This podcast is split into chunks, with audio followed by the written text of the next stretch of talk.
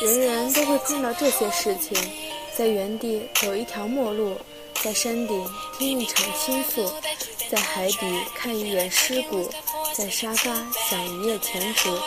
这是默片，只有上帝能给你配字幕。朋友不能陪你看完，但会在门口等你散场，然后傻笑着去新的地方。大家好，欢迎收听 FM 五一九四零九。一路陪你笑着逃亡，张嘉佳。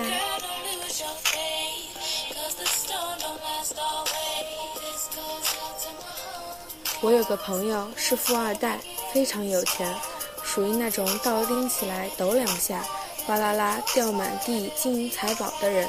我穷困的时候就想办法到他那儿刨钱，他酒量不好，就撺掇他去酒吧。然后谁比谁少喝一瓶，就输一百块。开始我每次能赢两三百，但这完全是血汗钱，比卖身还要高难度。次日头昏眼花，躺着起不来。我躺在床上辗转反侧，一大早兴冲冲到他公司，说：“老赵，换个模式吧，咱们来对对联，谁对不出来输一百块。”老赵差点把茶杯捏碎，愤愤地说：“你这个太赤裸裸了。”当天晚上，他背着包换洗衣服到我家，要住两天。我翻箱倒柜，家里只有一袋米，随便煮了点粥。他咂咂嘴说：“真香。”我灵机一动说：“老赵，换个模式吧，谁先走出家门？”就输一千块，老赵心满意足地缩进沙发，表示同意。第二天，我们睡觉、看电视、喝粥；第三天，我们睡觉、看电视、喝粥；第四天，我们睡觉、看电视、喝粥。我颤抖着问老赵：“你生意也不出去管管？”第五天，我们睡觉、看电视、喝粥。老赵眼睛血红，在门口徘徊，突然冲到我面前，疯狂咆哮：“老子是富二代，老子不要喝粥！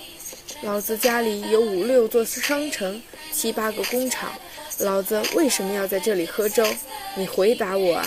谁他妈再让我喝粥，我咬死这坏逼！我要吃肘子！”半夜我饿醒了，听到厨房有动静。摸索着过去，发现老赵在煎东西，偌大的锅子，半锅油，里面飘着三四片火腿肠。我说哪儿来的？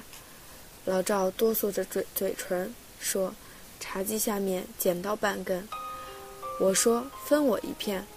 老赵一丢锅铲，哭着说：“这应该吗？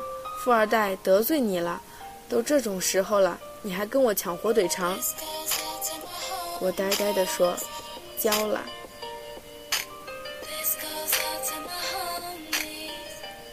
第六天，我们睡觉，睡觉，睡觉。老赵挣扎着爬起来，去书房上网玩。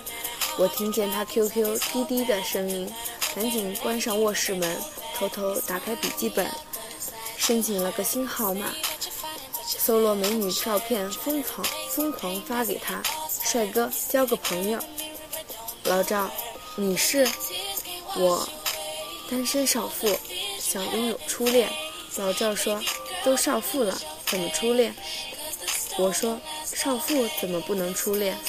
过了几分钟，老赵说：“百度百科，少妇，已婚的年轻女子。”我说：“你管那么多干嘛？我看中的又不是你的钱。”老赵说。你怎么知道我有钱？我说，废话真他妈多，喝酒去。然后我发了张裸照。我听到书房椅子咕咚一声，老赵仰天倒下，他疯狗一样冲出来，红着脸团团转圈。我合上笔记本说，一千块打个折，八百。老赵丢给我八百，嗷嗷叫着夺门而去。过一会儿。我走进酒吧，他果然笔直地坐在那儿。我一屁股坐下来，他说：“你干嘛？”我说：“来寻找初恋。”老赵说：“我说，少妇棒不棒？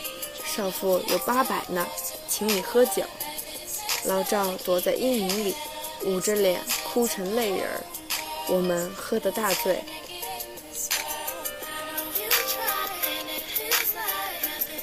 那段时间，老赵失恋，七年的女朋友谈婚论嫁，突然说要寻找灵魂，问老赵要了笔钱，独自背着包去西藏。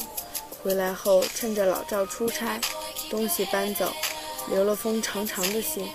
写了什么我不知道。那天是我跟老赵拼酒的第一天，赢了三百块。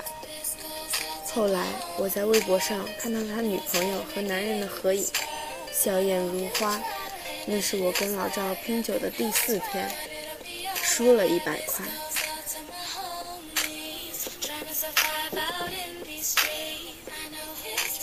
人人都会碰到这些事情，在原地走一条陌路。在山顶听一场倾诉，在海底看一眼尸骨，在沙发想一夜前途。这是默片，只有上帝能给你配字幕。